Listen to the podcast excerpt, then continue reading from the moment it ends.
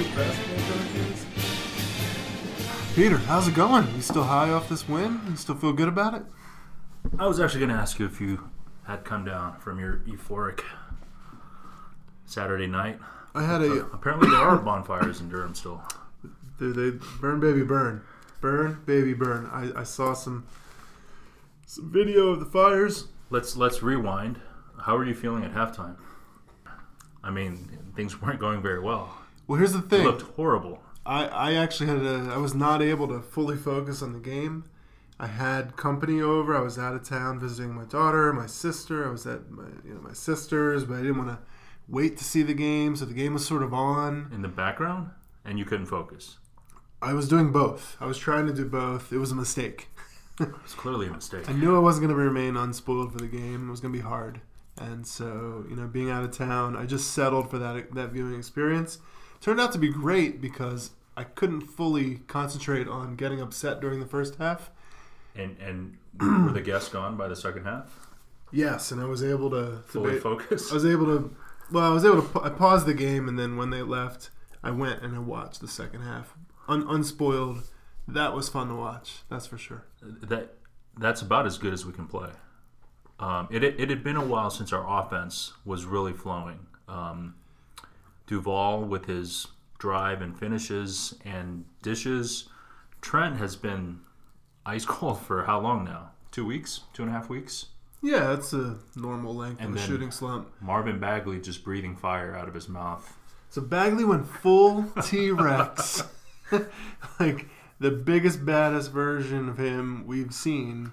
And it wasn't all just us feeding him the ball and him in the post. It was a lot of drive created, you know, uh, sort of a lot of offensive rebounding, Yeah. a lot of um, other guys creating, mostly down the stretch. There was, like, I think, three Duval plays that were just out of this world, really great, penetrate and, and dish. Six six assists, zero turnovers. Is there any way we can bottle that up? Because he, he really It was the absolute best he's he played. really he really scares me because Yeah.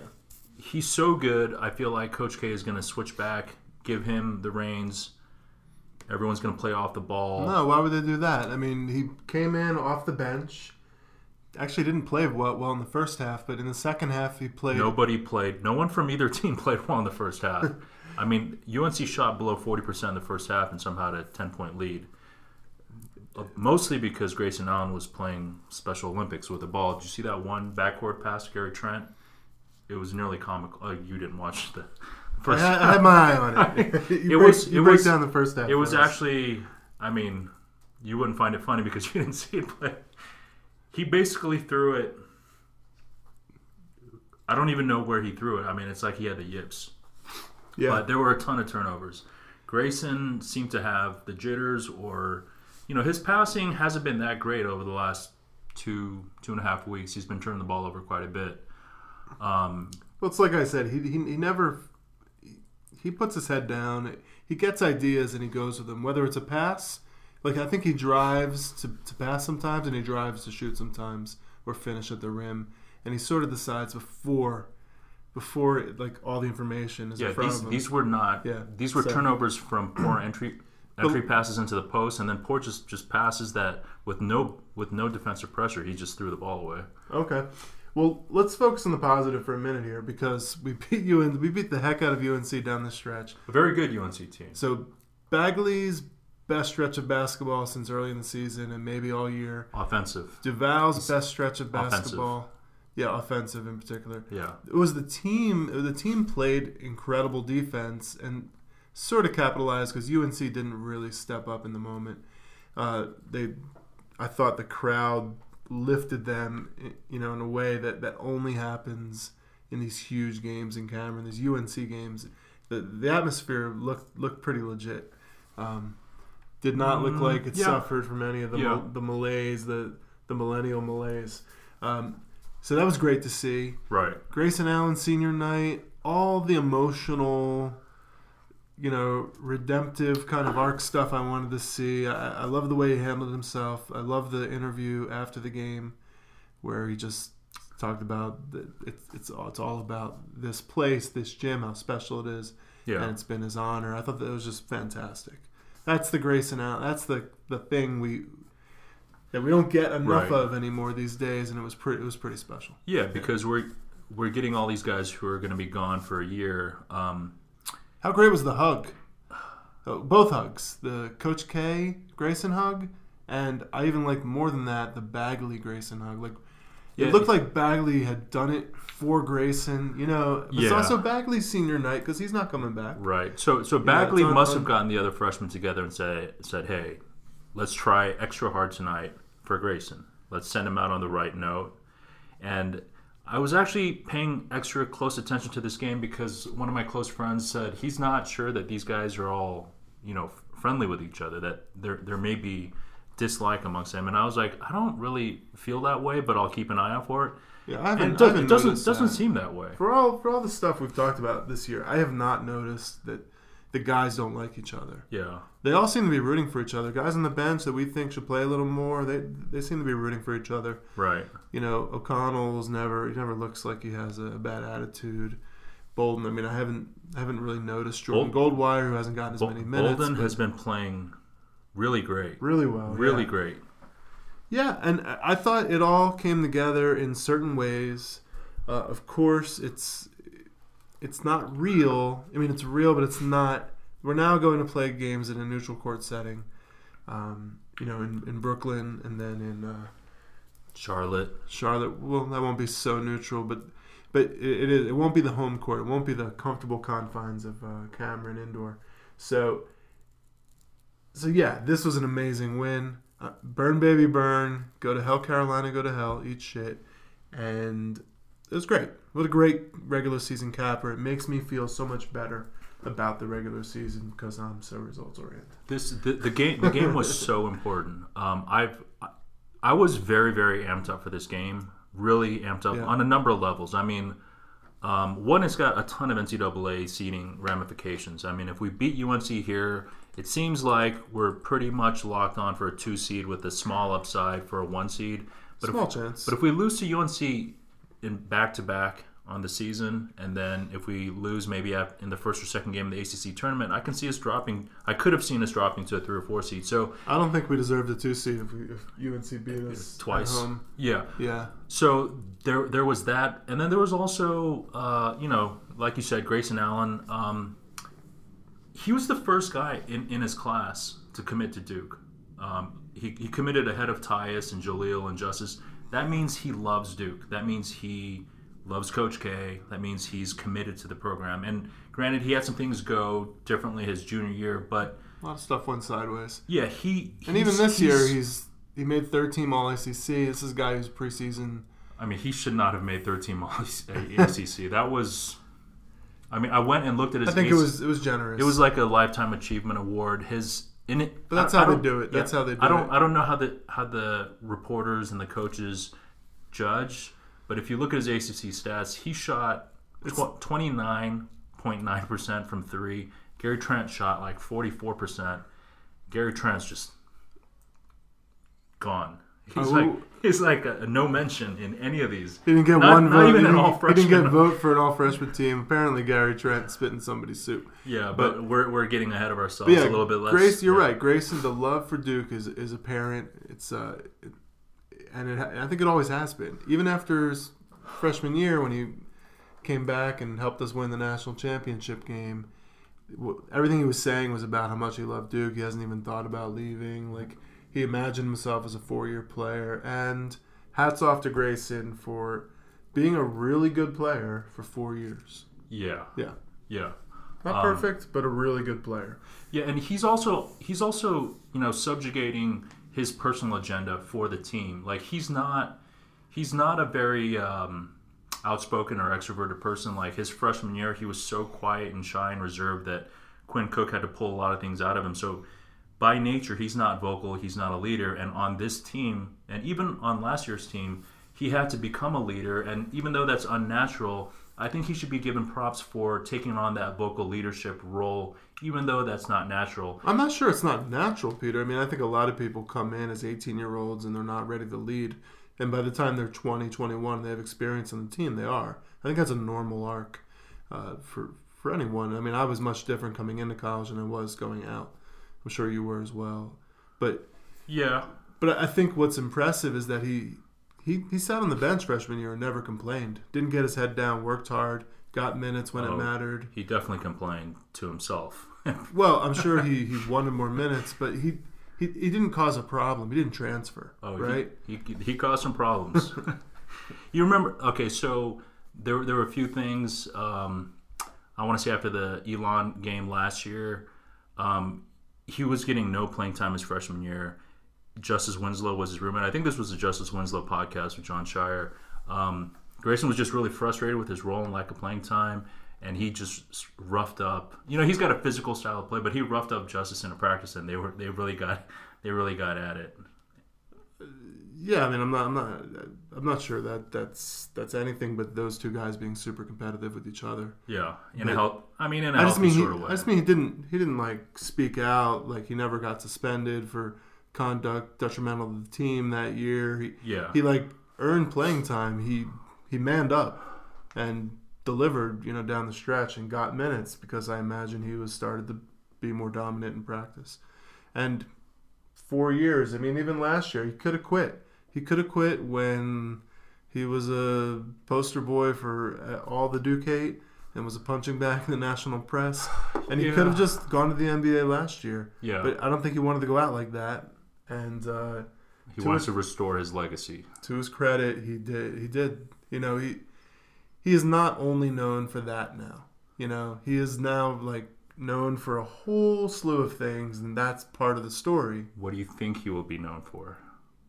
Uh, ultimately, I think he's going to go down as one of these like highly competitive, very good Duke guys that everybody loves to hate, and he's and people will remember the tripping, uh, and I- people will remember some of his failures, and people will remember mostly that national That championship. Wisconsin game. I, and I, uh, just his competitive fight. I feel like his his his his book is open ended. I feel because people are so results oriented, a lot of it's just going to depend on how we fare in the NCAA tournament. Um, I, I feel like if he can lead this team to a Final Four, people are going to think very positively on Grayson Allen. Like, I think either way, people. are, but, but people if they gonna- flame out like in the second, third round, I think that might knock his uh, who are these his, people? his legacy. Just people how, how they like you view Greg Paulus a certain way because Yeah, they, they never got there. You know, like you equate Yeah. Duke players with how they fared in the NCAA tournament. I, I, it's not even the, the NCAA tournament. Let's talk about Greg Paul some more. But it's that he got benched his senior year, and he, he, he couldn't. He wasn't good enough to start anymore. Grayson Allen got benched last year. I mean, you could say that it was injury, but I mean, he did. Uh, yeah, I, I didn't see that being like how good of a player he was with some other issues. So, yeah, for sure. I mean, Ricky Price, our, our favorite guest, you know, ended up sort of going out on, on low notes in terms of his personal career arc at Duke. Grayson Grayson had an uneven but like incredibly notable career at Duke, and to me, he never once he got once he became like a main cog, he never, you know, he may have been slightly disappointing you know, like he was maybe maybe we thought he had a shot to be player of the year last year or this year, right? I- And, I- and he I didn't think- come close to doing that, Yeah. right? He's not the best guard in the country. He has limitations, but but ultimately he was like a really good player. He lit up the scoreboard enough, uh, and he became enough of a leader. And it's not like last year's team was, you know, filled with losers. I mean, we won 25 games. You know, we, we won the ACC tournament. This year we've won 25 games. You know, maybe last year we won 23. I don't remember. But No, last year we won. yeah, more, including the ACC, we must have won 27 or 28. And, you know, whatever happens in postseason, I don't think it's going to greatly affect the way I, I view Grayson. Uh, a flawed player, a flawed person, you know, who overcame stuff at every level to gut it out and deliver all he could deliver, you know? That's it. I think it'll play a pretty big role in terms of How you think about it. and how I think about it. who's Mem- results oriented now because it's Um, mostly out of his control. I mean, we'll see who we play and how the games go. I hope he plays well. Yeah, whether And, whether it's know. fair or unfair, that's Yeah. you know, I Okay. feel like that'll be how he will be evaluated. Yeah, I mean, for me, even last year's like, uh, Like- somewhat disappointing season. I don't blame Grayson for it. I, I mostly blame injuries.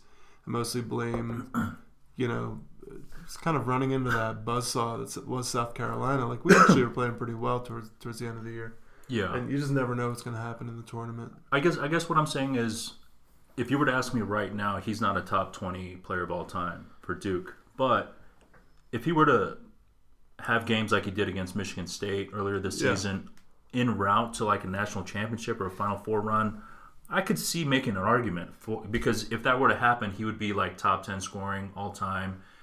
I could I could see making an argument for him Okay. to be top 15, top 20 all time. Uh, yeah, I think there's already an argument that he's a top 20 guy all time at Duke. I mean, we'll have to go through it in the offseason and think about it in terms of like overall career and pr- accomplishment. Uh, but again, I think it does partially depend on what happens over the next five to 10 games.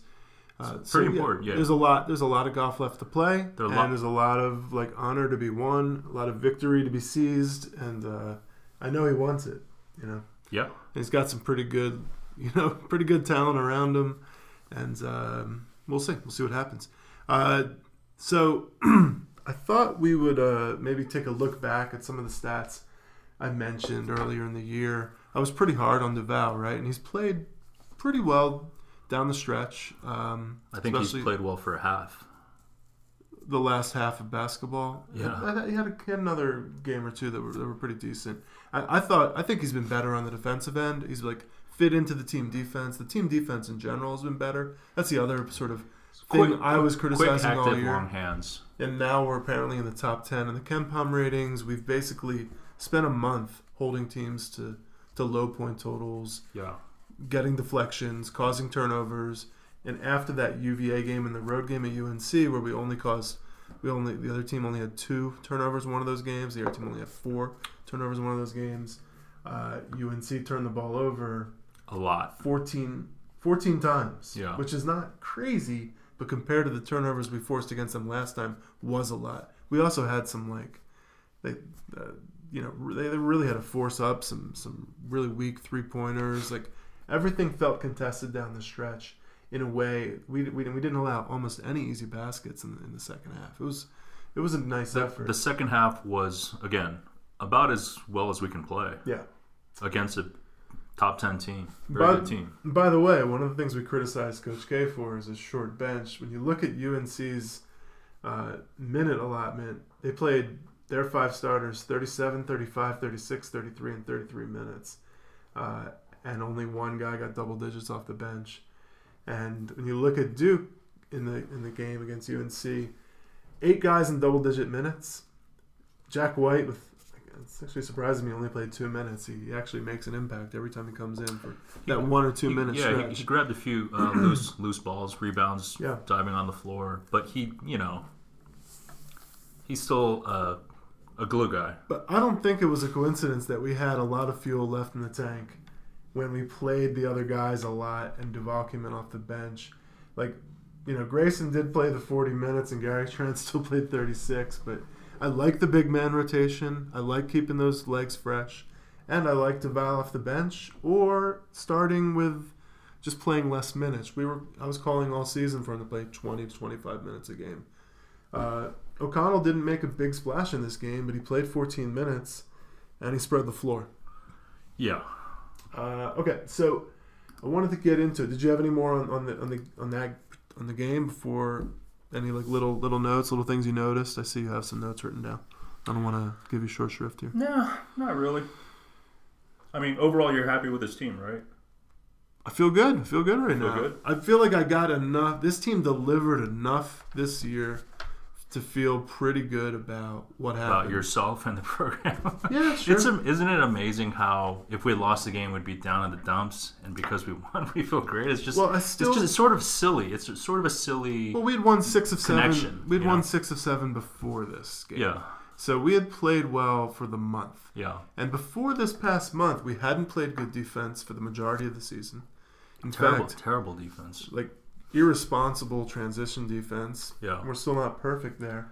I see a lot of the bigs really sprinting back on D. Yeah, I, I really like how we're. I just, I, you know, I like how they've played over the last month. I like the team spirit they're showing. I like that they cared so much about winning that game. And how can you not like them rising to the moment down the stretch in the second half of that game, and just the the passion they showed, all of them. It was a tremendous second half. Tremendous. great shooting, good D. Yeah, and Duval's a better player because he's had to overcome some stuff, and I hope we get to see it continue. You know, it's not just he played well for a half here and a half there. Hopefully, he's really growing as a player, understanding the game more. And uh, you know, hats off to the coaching staff. I think they've accomplished a lot with this team. Yes, Uh, maybe they started on second base with the amount of talent, but it, they have. it clearly was a challenge in various ways. So. Um, there, there were still some um, scary items, like things that could haunt us or hurt us down the stretch. Like playing three big men at once. The, the number one thing being free throw shooting. minutes. I mean, the free Yeah. throw shooting um, in the first half, especially, went four for 14, but more than a few front end of one and ones. I mean, Yeah. that's bad, and there's really no remedy for that at this point. We just have to sort of I don't even like watching these guys shoot free throws. I don't like watching Bagley shoot free throws. If I just fast forward until the, the, the next play has started, But even and just see Grayson, how many points have been scored because I can't watch. yeah, even Grayson missed a few, and and also a front end of a one and one. Um, Yeah, I mean, And- a lot of it, a lot of emotion in this game. I think Yeah. affects your steadiness. I agree. Also, just the offense in general. Um, we had a great second half offensively, but the offense just hasn't really been flowing in the last uh, few weeks. Yeah, I think a lot of that's Gary Trent just missing shots. You know, uncharacteristically missing shot. I guess he's a, you know, I guess all, all three point shooters are streaky. Yeah. like nature runs in streaks. There's a lot of randomness in in in everything. Yeah, and he, it- yeah. I want to say in the first half, uh, he dribble penetrated into the paint, uh, had a had a nifty step back, and one was a spin move. So maybe getting some easy twos could help him. You know, just see the ball go through the net. I wish he got to the line a little more. That might help him kind of get. He, he get- but definitely does not incorporate that into his game. I think you know, and And if he's not shooting from three, Grayson is sort of streaky himself, and you know his percentages aren't that great. O'Connell doesn't get more than one or two a game. Um, I thought it. we're really not that. I wanted to mention one other thing I saw about the offense in this game, especially in the second half. I noticed they've been trying to do this a little more. Is they're pushing the ball up the court as fast as they can and getting getting open looks and, and, and transition baskets themselves. Like before the, the other team's defense can get set, it's just that's what they do in the NBA. They just run and gun because they know you can you can you know. uh, Grayson got a wide open three on- Yeah. on, a, on one play. Duval threw the ball up to him. It, I makes I sense with our bigs. Makes sense with our bigs. Our bigs can run. It makes And a lot of sense. and alley oop like easily. And even if we miss those shots, we get the rebound a lot. The, Yeah. the offensive rebound has rebounding has been exceptional this season. I mean, we're never going to see two big guys offensive rebound this well again. right. Wearing two uniforms, you know, these guys. This is it's their bread and butter. Um, so I thought we get into some of these. Uh, we talked about, we referenced uh, on the court, off the court numbers. Okay. I did. Um, there's actually a guy, uh, Niels three eight four, on the Duke Basketball Report uh, message boards, and you guys can find this incredible thread he posted. It's called Plus Minus Game Statistics for 2017 2018. Um, and I've been, uh, you know, I've been going through and looking at these, referencing them a little bit during the year, but I really took a, a deep look at them this past week. Uh, I thought I'd start off by, by mentioning sort of what the plus minus was um, for each player in the UNC game. Uh, in the UNC game, Bagley was a plus 20. So he played 33 minutes. Uh, you know, we ended up winning the game by 10. So we were minus 10 with him off the court in those seven minutes, plus 20 with him on the court. Grayson was plus 13. He played the whole game except for 46 seconds. Uh, Gary Trent was plus 12. He almost played the whole game too. Uh, Carter and Duval were plus 10, plus 9. And the minuses were DeLaurier, O'Connell, and White. Uh, you know, partly because they're coming in for Bagley. and uh, they're coming in for, for Carter. but uh, I thought I would, I would mention that. And then I thought I'd go through the summary of the season. Okay. Were, were they big minuses or just small minuses? Uh, O'Connell was minus six. DeLaurier was minus five in the 12 and 14 minutes they played in that game. Um, if you look for the whole season at this point, O'Connell started out pretty hot, and now you know, they haven't. He hasn't done as well in the plus minus. And take the plus minus for what it's worth. It's it's just one statistic. It doesn't. It's not everything. Um, but uh, he actually put them out in raw numbers and then in per 40 minutes. So I'll give you the per 40 minutes for these guys. Uh, the best per 40 minutes, and I'm not going to include the guys that didn't play a lot of minutes for the year. Um, Wendell Carter, 19.3 plus 19.3 per 40. Bagley plus 19.2. Grayson Allen plus 17.7. Gary Trent plus 16.7. Duval plus 14.8, which is the lowest of the starters. Uh, and then Jack White and DeLaurier are plus 12 and plus 11. Bolden's plus 10. And O'Connell's only plus 7.6. Um, so these numbers are like a little bit warped because they include the whole season, including like the blowout games against the weak sisters.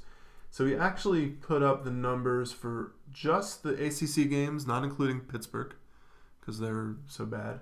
Uh, just excluded Pittsburgh excluded the these stats. all ACC games excluding Pittsburgh, but adding in the Michigan State, Indiana game, the St. John's game, and the three PK80 games, Okay. which were all pretty competitive.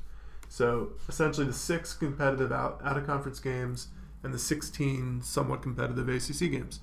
and here's the numbers there. Uh, and these look a lot different. We're not, you know, they're, they're smaller because we didn't outscore everybody by so much. But uh, per 40 minutes, or per, yeah, per 40 minutes, Wendell Carter, 12.4. Uh, and that's, This is like an adjusted plus minus. this is just plus oh, minus for for the, for the uh, okay, per, per 40 minutes. okay? right for ACC plus half dozen other games. Yeah, Wendell Okay. Carter had the biggest. This is in competitive games essentially that we Yeah. played this year, not against weak sisters. Wendell Carter had the best plus minus by far of the starters at twelve point four. Um, Bagley and Trent each had nine point five. Grayson Allen had nine oh. Duval had six point one. Uh, and off the bench, Jack White didn't play much, but he had a plus twelve point three, which is notable. Um, that's only in 107 minutes of play. And then um, Goldwire actually had a plus 9.1. And then the other guys lag behind. Bolden plus 4.5. O'Connell plus 3.7. So a notch below Duval at 6.1. Uh, Duval maybe gets help by playing so many minutes with the starters. Right. And the other guys play sort of odder lineups. Um, and then he did one other thing, and I'll, I'll leave it at that. Basically the lineups uh, he characterized like how certain lineups did on the court. Okay? So this is the the starters uh, for the entire season were plus 22.9 as a group per 40 minutes they were on the court. Outscored their opponent by 23 points per game you know. Uh, for the minutes they played and, if you're interested to know how many minutes the starters played together it's probably a record at duke it was it was uh, 532 and a half minutes this year out of uh, 31 games. So that's that's almost a full 20 minutes. It's like 17 minutes a game with no subs. Um, to compare it to the NBA, 76ers have a really strong starting lineup this year, and those guys play about you know about 10 12 minutes a game together in a 48 minute game. Yeah. Interesting. Uh, okay, so the next best lineup, the next best lineup was Jack White in for Duval. So the starters with Jack White instead of Duval was plus 51, which is incredible, but it's only 19 minutes of play. Uh, you know, although it wasn't in, in competitive games and it's recent. Uh, the next best lineup uh, is Bolden and DeLaurier in for Carter and Duval. So Bolden in for Carter, DeLaurier in for Duval. It's actually surprising. That's plus 39.7. And then O'Connell in for Grayson and O'Connell in for Duval are both very successful lineups, plus 27 and plus 24. So better with O'Connell on the court than than those guys and you know, with the starters. O'Connell didn't do as well with weaker lineups around him, but just subbing in for one starting guard, those lineups did very well this year. Uh, and the worst lineup that played significant minutes, the worst lineups involved, uh, they all involved Bolden, and uh, they all involved uh, Bolden and DeLaurier in for Bagley and Carter didn't do very well, and Bolden in for Bagley didn't didn't do nearly as well. They were minus lineups for the season, and um, so basically, uh, it's about what we expected. Duval ended up coming up. These numbers look pretty bad for Duval until the last few games where he he really did you know have some good stretches. So uh, I'm glad to see him come up. It was probably is this the same guy whose stats you were quoting maybe like three or four weeks ago? No, I was Di- quoting different a guy? different stat like two months ago when we were talking about this, and I was Okay. saying we should probably bench Duval. Yeah. Uh, I was actually quoting college basketball references, offensive rating, defensive rating differential, Okay. which isn't actually on off the court. It's more like they simulate how many points a player contributes to the offense, how many points a player contributes to the defense, that kind of thing. Right. It- those those stats involve the team's performance per hundred possessions, and when you look at the the whole season in that statistic, uh, basically Bagley has got an offensive rating of 126 and a defensive rating of 96, so a 30 point spread. Uh, Carter has a 35 point spread, 127 and 92.8. So uh, Carter's bearing out statistically sort of more effective than Bagley on both of these measures. And then uh, Grayson is a, a 21 point spread. Gary Trent's a 23 point spread. and these are these numbers are attempting to simulate what they mean to the team in terms of point differential, but it's doing it in a in a more hypothetical way based on actual statistics. And Duval only has a four point spread. So this by this statistical measure, it's it's a you know it would argue that Duval is far worse than the other starters in terms of what he contributes to the team. Alex O'Connell still has a 27 point spread in this, which makes him as effective as the other starters, which is a little weird. Um, although he's a very effective three point shooter, but the offense, I guess, does well with him on the court at least. We know that. uh, and last note there is Bolden's numbers look good in this offensive rating versus defensive rating. Uh, his spread is 28 points. And uh, Javin has a good rating here where the plus minus isn't very kind to Javin or, or Bolden, really. Um, so there you go. Um, So what's What do you think? What's the upshot of that? The What do you upshot is Duval got there a little bit. He's still clearly the weakest of the starters by by all advanced statistical measures, and he's gonna have a hard time making up for that down the stretch on a season level. Yeah. But I think it's also apparent to the eye test that he's just not as consistent as those guys. And, He's yeah. and he dogged it on defense for part of the year, and it had an effect. I don't think he's dogging it anymore. I do think I still think he does. still it at too times aggressive where at he's, times, He's, sure. he's he could be doing something on defense, but he he's choosing to just stand flat-footed and watch. Yeah, down He's the like he's not getting in position yeah, still. Well, down the stretch in Virginia Tech, there were a couple plays that, that I thought were awful, but I just thought that's like I, I think he was a little just he wasn't mindful, and he's, Yeah. he's becoming more mindful of Right. what his role is and his responsibility is. I mean, both Did you notice the way the guards rebounded down the stretch of the UNC game on defense? They, they helped crash the boards pretty competitively. They, hadn't been doing that they, all year. They've definitely gotten better. I, I would say there's still a lot lot more room to improve. Absolutely. Um, yeah, Duval has definitely gotten into his his hands have, have created steals and, and easy transition stuff. He's still gambling a little bit and taking himself out of out of the picture, but nowhere near as often as in the beginning of the year when he seemed to do it more egregiously and more frequently. Yeah, I mean his rebounding percentage is still atrocious. you know, his overall rebounding percentage, his, his defensive rebounding percentage is five point three, which is just That's- so low. Percentage rate. Basically, yeah. I- Okay. I- Well, basically, it, it's uh, an estimate of the percentage of available defensive rebounds a player grabs while he's on the court. So if Yeah. there's for every twenty available defensive rebounds, he grabbed one for the team out of the five Right. guys. Right. Uh, you can partially account for that because we have some dominant rebounders, but given how many offensive rebounds we gave up, and Gary Trent and Grayson Allen both are basically doubling his rebounding output in minutes on the court. It's it's it's apparent he didn't try very hard Okay. you know, for most of the year. But I've noticed that that improve a little bit as we head down the stretch. So So that- we've yeah. we've looked. I mean, you've gone over the stats a bit. Um, earlier, I sensed that you still didn't think Duval had regained his starting position or his point guard position. I think Like, we do. what do I you- think we what do do well. Gonna, what do you think's going to happen going forward? Yeah, I think we do well mixing it up between Allen being the primary ball handler and Duval getting it for spurts.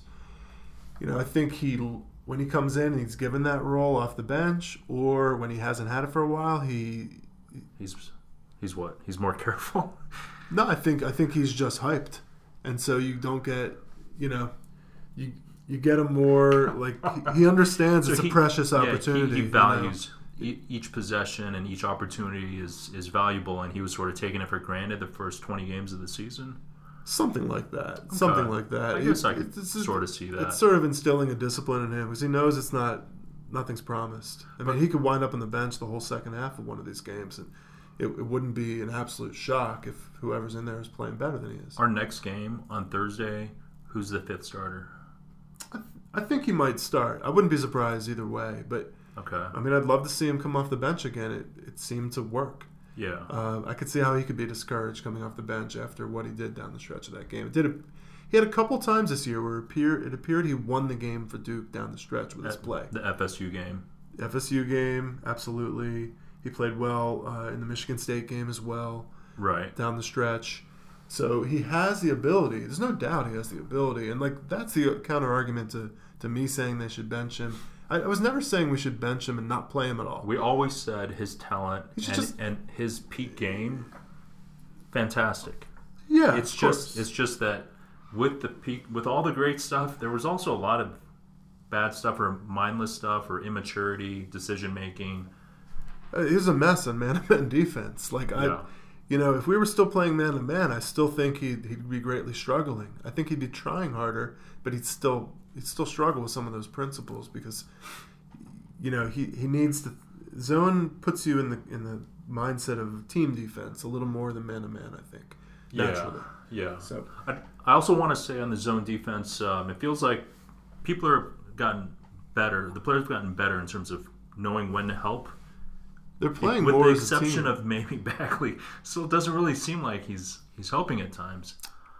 Yeah, I mean, I think DeLaurier is still over aggressive in the zone and puts himself out of position, but at least he is like making errors of commission versus errors of omission. Right.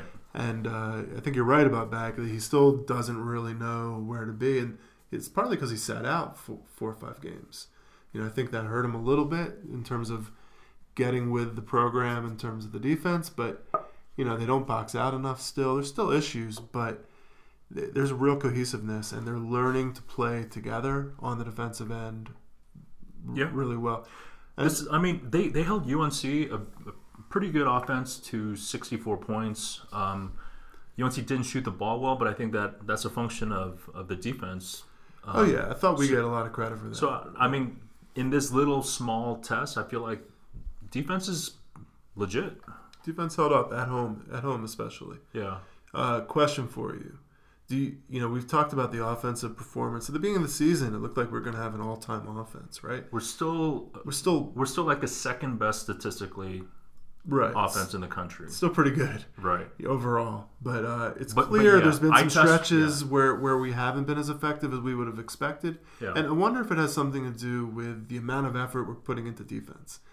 You know, deservedly so. yeah. And I'm not saying we shouldn't do that. I'm just saying these guys are having to really work on defense now, and Yeah. they probably weren't used to doing that. So it might be like a legs issue, which is another reason to, to have a slightly deeper rotation like they did against UNC. Right, Right? I, I agree. I mean, that, that's a that's a fair point. I, I remember when we had that discussion with Matt Jones. He said we were, we were asking him about why the defense was so hard. He was like, "Well, I mean, he didn't actually say it, but he, he insinuated that like Luke, Grayson, uh, Tatum, a lot of these guys exert so much effort on the offensive end that they can't really bring it every possession on defense. Not a like, zero-sum they have, Like they have to rest a bit. yeah. It's I want, I want to say especially for Luke. That makes sense. It's not a zero sum game, right? When it comes to effort on both ends of the court. Yeah. Like, I mean, I used to play basketball back in the day, and I would dog it on defense because I love going and trying to score. It's just that that I understand. Yeah. Makes Uh, perfect sense. So another one of our uh, one of our friends, uh, uh, my my buddy the Big Bell, uh, called me last week and, and, and, proffered a bit of a theory. He, he was wondering. Uh, he was he was thinking Bagley was more like more like a DeAndre Jordan, one of these sort of guys who was a little bit of a limited skill set on offense. Obviously, he try. He's pretty versatile. He, he he likes to go inside and out, Yeah. but he's not quite. He's not excellent as a as a perimeter scorer. right. He's excellent at what he's excellent at is Dunking. offensive rebound, Dunking the ball. catching and dunking, catching lobs, His, his, and like his, his deep, feel, deep his, post position. yeah, Like, his feel from around six feet in. I mean, not not just dunking, but his Yeah. just his touch is, is fantastic. So so Scott Scott was like, why are we trying to run the whole offense through through him? A When- guy guy who has a limited, polished offensive skill set. Yeah, more limited than a Wendell Carter, Yeah. who moves the ball around more nicely. He's a little bit of a better interior passer. And can Uh, go right or left. Yeah, he's more versatile, he, and you don't know what to expect from him. So his his theory is that we were kind of doing it wrong for for a stretch there, and we you know we got spoiled by sort of throwing the ball down the Bagley, catches it and dunks it over these you know lesser Smaller opponents. guys, yeah. But in the in the big bad ACC, they're, they're in the tournament. There's going to be times where that's not that strategy is not going to work. That's not going to be there all the time. Yeah. So we should be running the offense through other guys, which kind of reminded like Bagley was dominant down the stretch of the UNC game, but it wasn't because we kept throwing him the ball 12 feet away from the basket in the post. Yeah. It was him scrambling to save possessions, offensive rebound, and be available when his guy helped off to just finish strong. So Right. I, I thought that was a, like a pretty good point by the bell. Okay. Um, So, did he have recommendations? Like, who? He just who- thought that, that the team the- the team had fallen in love with the idea of Bagley being this dominant player when he's really just the offensive skill set is is much more narrow in scope than yeah just hey take over the game. He's not like a Tatum or a Kennard who can create his own shot. that, that was his his theory. Obviously, he can do some of that too, but Yeah, he's um, better off the ball. Essentially, Sure. is, is what he's saying. He's like an incredibly dominant off off the ball player doing Right. certain things. I'm, I'm thinking back to Yeah. his first game back against Syracuse, where it was a he came off the bench, a lot of points, but it, they were almost all dunks. They were like five or six dunks, I mean, um, man, he dunks a lot, and they're, and they're beautiful. ferocious. They're ferocious. His yeah. head is his he's almost eye level with the rim. Um, He's like a video game. There, were, there was something I read after the Duke UNC game in the in the locker room at halftime. Coach K was like, "Look, you guys just play free. You know, like the piano has to come off your back. Don't think about X's and O's. Just run offense." I mean, it's that still just rubs me a little bit the wrong way. Like, I still don't get know, why like- we don't run more, like why more don't we offense. why don't we I have mean, like you know half a dozen or a dozen like sets that we can go through like i understand sometimes when duval is playing great he's creating opportunities for people or when trent is on fire from outside or if grayson's on fire from outside it this this theory seems great but it still just irks me a little bit when i read that post game like trey was like oh yeah we're just gonna throw the playbook out the window and then we're just gonna play like it's pickup Okay, so I've been wrestling with this all year as well. Like, and you know, why don't we run more stuff? I watch NBA NBA games. They're running all sorts of back screens. They do the pick and roll on this side of the court. On the weak side, there's a there's a back screen going on. It frees up a guy. It's away from the action. And like, Yeah. why don't we do that stuff for Trent? Why can't we run some baseline screens for O'Connell? Yeah. I, I don't think I've seen a single screen set for O'Connell. Uh, O'Connell gets some screens. I wanna say- not, not wanna s- enough. not enough. I want to say in the first half of the season there was a lot more where it was just Grayson and Bagley playing a two-man game with using half the court and everyone else is on the other side. I do think there's some basic stuff that we should be doing more of, like that. Yeah, I, I, I still think that. But the more I've thought about it through the year, uh, the more I've realized, like, this is another problem with the one and dones, basically. is They don't. they don't have time. Like the other teams, like in, you saw Indiana when they played against, they ran all sorts of intricate stuff, and it was really beautiful. And they got a lot of easy baskets uh, because of their stuff and their style. But those guys had all been there for multiple years for the most part, and they've been practicing those same sets, and they got good at running them. Uh, these guys, they're here for for Cup you know of coffee. yeah six months tops. But still, I mean, but they play together in the summer, but they're not allowed to install an offense in the summer. right, And the practice time these guys get with the players, it's limited. right. Like they have class, they have a full slate of games, and I think Ricky Press was telling us that they they really didn't, or maybe Coach K mentioned it.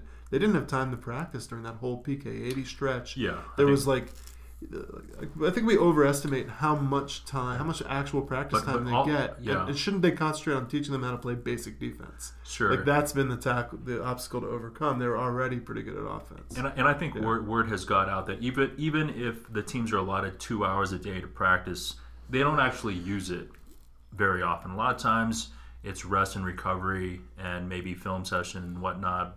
But like JJ Redick is saying, I remember when I was a player, practices would be just we would get crushed and then we'd have sprints and then we'd do this, we'd do that. And now I see I, I come and it's almost like a club med type thing where it's just very leisurely and yeah, and Coach K isn't trying to like burn out his players. He's, you know, it's a different different approach.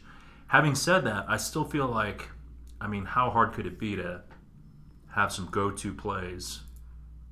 you think these guys would know how to run certain basic pick and Yeah. rolls, but it could be they just they they are just mondo talented and they don't have they do not pick it up quickly, and maybe they've tried to install some stuff and turns out they're better off just playing free, like you know the way Coach K said. Okay. Um, so yeah, good win, great great win to end the season. Great win. We end up uh, second in the ACC. Yeah, thus far, a very, very good season. We're 25 and six. You know, there are still a few losses I wish we didn't have, but still a fantastic season. We got a couple wins we probably didn't deserve. Oh, so, I mean, a ton. I mean, this was, I read this was the fourth game where we were down by 13 or more in the second half that we came back to win, which is very impressive. That's that's pretty rare error right there. And we we finished four games back of UVA for the ACC title. So it's you know even if we had beaten them at home, and I wish we had because that would have been a great win. Uh, we were I don't think we were ready for that win at that moment. Um, but even if we had beaten them and won another game that we should have shouldn't have lost, like you know beaten NC State, who ended up having a good season good by season. the way, yeah. And uh, you know, uh, even if we had beaten Boston College, we still are second in the ACC, and we probably learned less lessons. So we've we've had losses to learn from. It's been like a pretty entertaining season all around, and uh, here we go into the ACCs. Did you want to talk about the All ACC stuff? Um, we should mention Bagley got all, uh, Player of the Year, uh, first team obviously, Freshman of the Year. Obviously, uh, Carter got second team All ACC, and Grayson got third. Carter and Trent was left off completely. There was some reporter who didn't vote Bagley freshman of the, of the year. He got Oh, really? 56 of the 57 votes. Oh yeah, There's yeah, yeah. always one dude. yeah, yeah, yeah. DeAndre Hunter, Virginia, got one vote. Yeah. I mean, this guy should have his voting privileges for votes.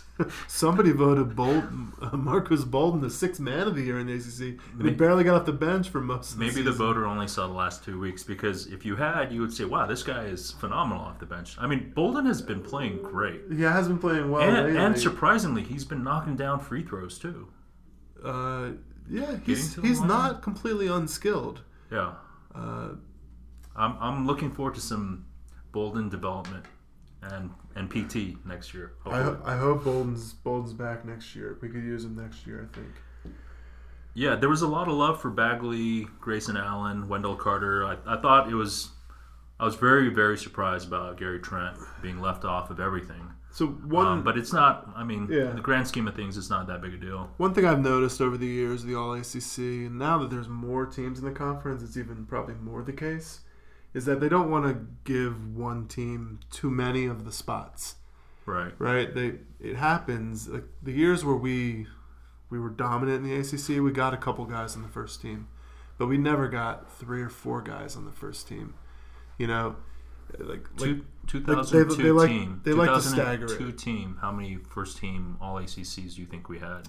Well, it was Jason Williams, Carlos Boozer, and Dunleavy, and my guess is Dunleavy didn't wasn't a first team All ACC, and uh, it wouldn't surprise me if they staggered it in the same way, like one first, one second, one third. But they're not conspiring. It's like it's. I think it's the the coaches and then maybe 40 reporters. So they're just all not voting. cons- It's Yeah, but I think I think everyone kind of sees it that way. They, they'd like to they'd like to spread it around, just like the NBA All Star Game.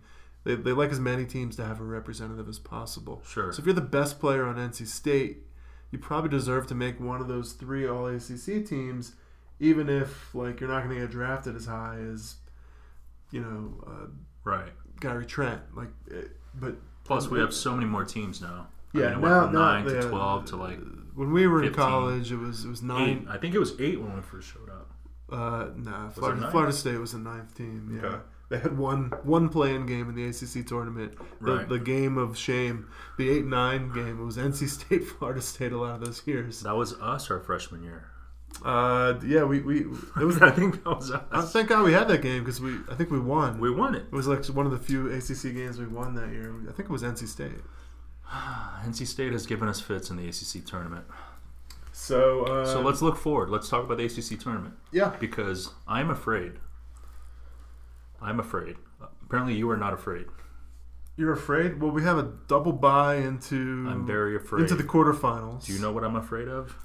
Uh, who are we gonna play in the quarters? What's the matchup? It's Miami. There's a gentleman who has who has just treated us as his little whipping boy over the last four years, and he is back. He is back with a vengeance. He took his team and nearly beat UVA at UVA, putting up 24 and 15. If he had been healthy this season, I think there's a very good chance he would have been player, ACC Player of the Year over Bagley. Man, you keep talking, but you haven't even tell me what you're talking about. Bonzi Colson, Oh, is Bonzi Colson back? he is back. He for nearly him. he nearly led Notre Dame to a victory over Virginia at Virginia. His stats are identical to Bagley's, except he gets one more steal, one more block every game. He's a better shooter. Um, they have to win two games to play us in the quarterfinals, but if they do, that is no gimme. Yeah, that's fine. I mean, That bring, is bring, no gimme. I'd love. I would love to play Notre Dame with Bonzi Colson and feel And like Matt we've Farrell. earned a victory. Yeah, So Notre Dame plays Pittsburgh in the first game. They're obviously going to win that one. Uh, then they have to play the next night against Virginia Tech, and that's going to be a bit of a battle. Virginia Tech's a gutty team, but uh, I saw KenPom has Notre Dame ranked ahead of them, and they're- he's predicting Notre Dame wins. And if Colson's Yeah. back, and yes. then then yeah, I, I imagine they might even be favored in that game. Although it's a back to back, and then And then hopefully We- their legs will be dead for we- us. Hopefully. we, we'd, we'd be fresh. They'd be they'd be on their third back to back to back game, and really, Bonzi Colson's like six foot one. He's like a six foot one power forward slash center. So I'm not too concerned about him. He's a Lilliputian too. I'm kidding. He's like really good, but but and, like and, and on another note, I'm sort of but our I'm, I'm rooting that they get a few wins to get into the NCAA tournament because, again, I've got a lot of respect for Mike Brey, Notre Dame, and Bonzi Colson, Matt, for all these four year guys who stick around. It just seems like every year they got a bunch of four year guys, but that's not always true. So, so, so for us in the ACC tournament, um, it's either most likely going to be Virginia Tech again or Notre Dame. Or Pittsburgh. Pittsburgh may go on a run. They went 0 and 18 in the ACC. Maybe they'll, they'll beat both teams. Stop. And then the next game is probably going to be UNC or Miami. Uh, yes, that looks like. So the ACC tournament is is looking like there's a decent chance it's going to be Notre Dame, And you, by the way, UNC, you, by the way, UNC's and then Virginia. So by the way, you, UNC's you the asked me last seed. week. You asked me last week. What's your prediction for the ACC tournament? It's going to be tough. It's Oh. going to be a tough ride. So UNC ends up being the sixth seed. If they'd Yeah. beaten us, they would have been the two or three seed. Two seed. They would have been the two seed. Okay, they would have been Yeah. the two seed. Instead, huge, they have huge, they have to huge drop. yeah they have to play on Wednesday, and it looks like they are going to play the winner of Syracuse and Wake Forest. And that's not going to be an easy game for them. I mean, there's not a hundred percent chance they win that game at a neutral court. Uh, even if they do, they then have to play Miami, a rested Miami team, and they got to play back to back 9 p.m. games. Um, that, that might be tough. And then, uh, so you know, I like our chances against Notre Dame, Virginia Tech uh, winner. I like our chance. I, I hope we play UNC. I'd love to see it. I would love to play UNC again. Yeah, and we just get so much out of that. And then we probably would have to play UVA in the finals. So, of course, we're not a favorite to win the whole tournament. UVA seems I, I want another crack at like the UVA. real deal. Yeah, I want another crack. If we beat, if I'll tell you what, if we beat those three teams, then I think we deserve the one seed. Yeah, Yeah. yeah, I mean, especially considering Kansas lost, Michigan State lost. Um, I think we need to root for like Xavier to lose. Um, but there's certainly there's there's some wiggle room there for us to rise up and get a one seed, which would be great. But I mean, a good two seed is totally fine too. We do historically, we do much much better as a one seed. That first matchup alone is just usually so much easier. Yeah, We have lost uh, As a lost two seed. first rounders. Yes. as a two seed. I think it's just Let's not talk it's about just it. one, right? Just once. Okay. Uh, we, you know, last year we were we were two seed last year, right? Or we were three. Last year we like we were were a two. two. We were two seed. Yeah. yeah. So that second round matchup wasn't nice. But uh, okay, well um, we'll see what happens. Um, should be a fun week of basketball. You gonna get out to Brooklyn? I will not, but maybe we'll go back to that sports bar where we went to watch that Duke Louisville game last year, first ACC game, Yeah, Se- second ACC game, I think. uh, it's not a bad option. Maybe at the house. Maybe we'll invite you over to the house. Pet the dog and see the kids. Sure. Maybe we'll fly to Brooklyn last minute. If anyone has a ticket for us, you know where to email us. It's Duke Basketball DukeBasketballJunkies at gmail.com. We only want premium seating, though. you know, don't you know? We don't want your your nosebleed seats. Uh, and if anyone would like to leave a review or even just a rating, uh, five stars, please. well, we'll take four. We'll take four stars, but you know, uh, please please go to Apple iTunes uh, and or Stitcher and uh, go ahead and leave us some feedback. Write us an email. Uh, give us your thoughts and have a great day. Yeah. Anything Uh, else? Anything last things to add? great job. Great win. Happy for Grayson. Um, like you said, great. You know, big congrats to the coaching staff for the, the, the job they did with the team this year. Um, I know the, the postseason can be so sudden sometimes that it might damp, dampen things, but at this point in time, I feel very good about the team and its accomplishments this year. Yes, sir. All right. All right.